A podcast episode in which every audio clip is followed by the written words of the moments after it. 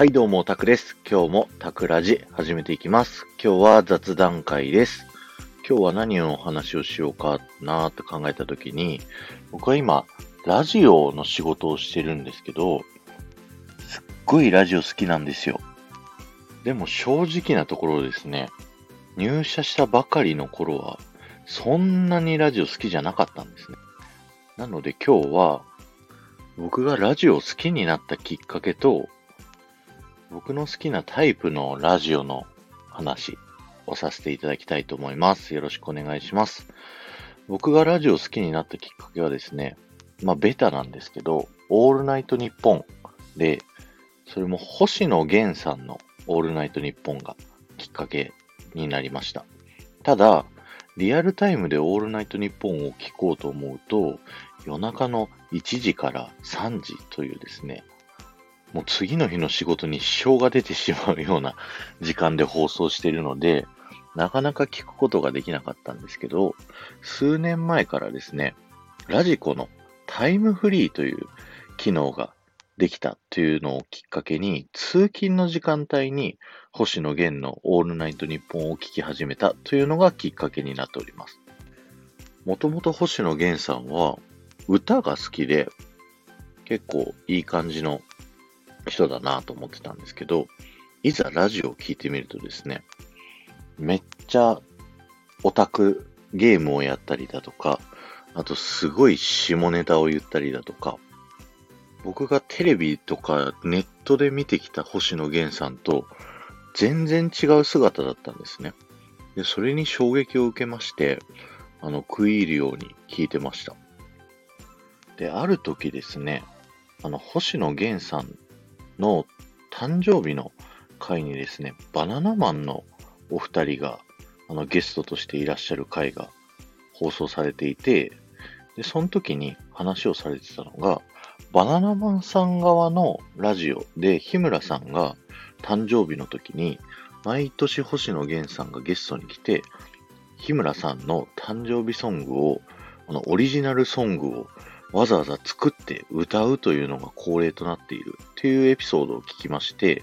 もうちょっといろいろネットを検索してですね、その歌を聴きに行ったらですね、ある年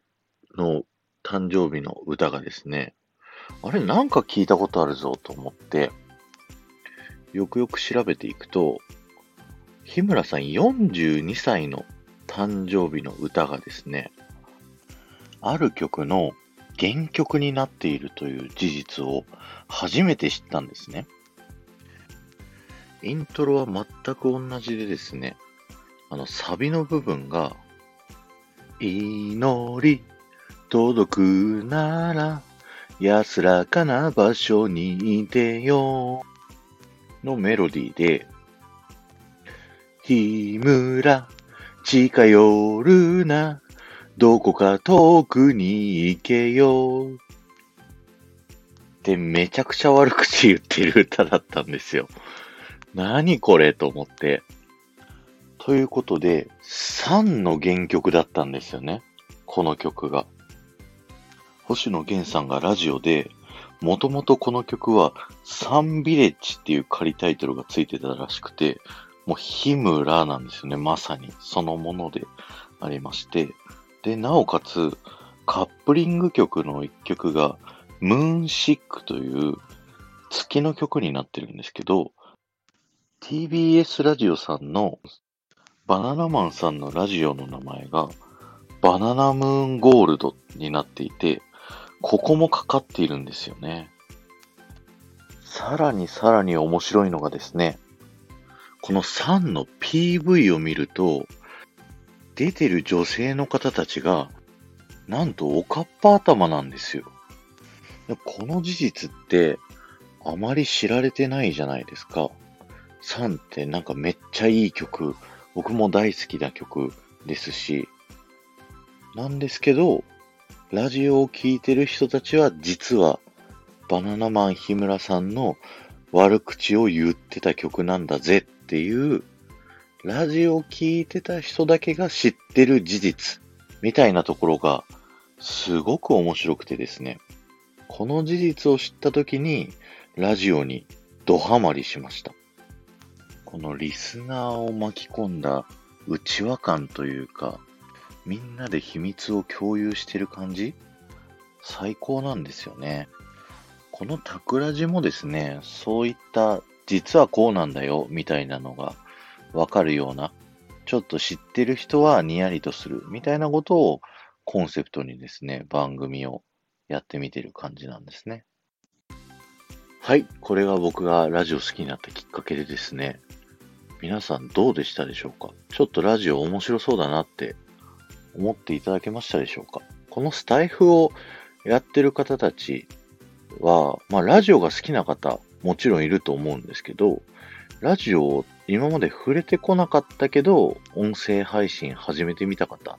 ていらっしゃるかと思うんですけど、ぜひ一度ラジコというアプリを使ってですね、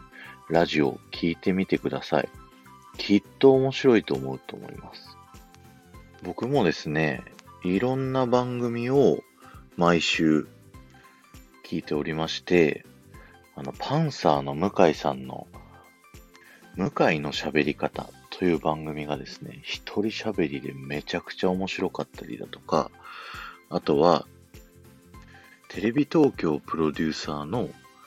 佐久間信之さんが、なぜか日本放送でラジオをやっているオールナイトニッポンゼロという番組とか、あとは沖縄のラジオ局のラジオ南国の夜という番組がですね、沖縄でやってる南国の夜のバーのマスターと、そこの局のアナウンサーが二人で喋ってる番組があるんですけど、これもめちゃくちゃくだらなくて面白いんですよね。でですね、いろいろな番組、今回紹介した3つ以外にも、結構いろいろな番組を聞いてるんですけども、僕が好きになる番組の特徴みたいなのがありまして、それが自分の好きなことをもうただ好き一心でひたすら熱く喋る、熱く語るラジオなんですね。自分の趣味ではないものをですね、すごい語られててもですね、すごいその人がこれ好きなんだろうなっていうのが伝わる話って面白くないですか？全然意味がわかんないのに、なんか面白そうみたいな。それで興味を持って、いざその作品を触れてみたり、その紹介された商品を使ってみたりとか、結構僕は最近あるんですよ。パンサー向井さんが語るドラマの話とか、プリキュアの話とか、めちゃくちゃ面白くてですね、そのドラマとかついつい一緒に見ちゃうんですよね。ラジオって不思議なんですけど、その人がその紹介してるものを本当に好きかどうかってリスナーって伝わるんですよね。だから、すごく熱量のある話をするっていうラジオが僕は個人的には好きなんです。だからこのラジオもですね、結構好きなことしか喋ってないです。普段の本編、ディズニーの豆知識の回はですね、だいたい5分ぐらいに収めたいなというふうに思って喋っているんですけど、ディズニーで見ながら聞いてもらうのがコンセプトなので、あんまり長い時間をちょっと消費させていただくよりはディズニーを楽しんでいただきたいと思っているので、なんですけど、ついつい熱く、あ、これも話したい、あれも話したいってなると、ちょっと伸びちゃってですね、最近は6分7分がなんか主流にはなっちゃってますね。僕の熱量が皆さんにうまく届いてるといいなと思いながら、今日は以上とさせていただきます。ではまた。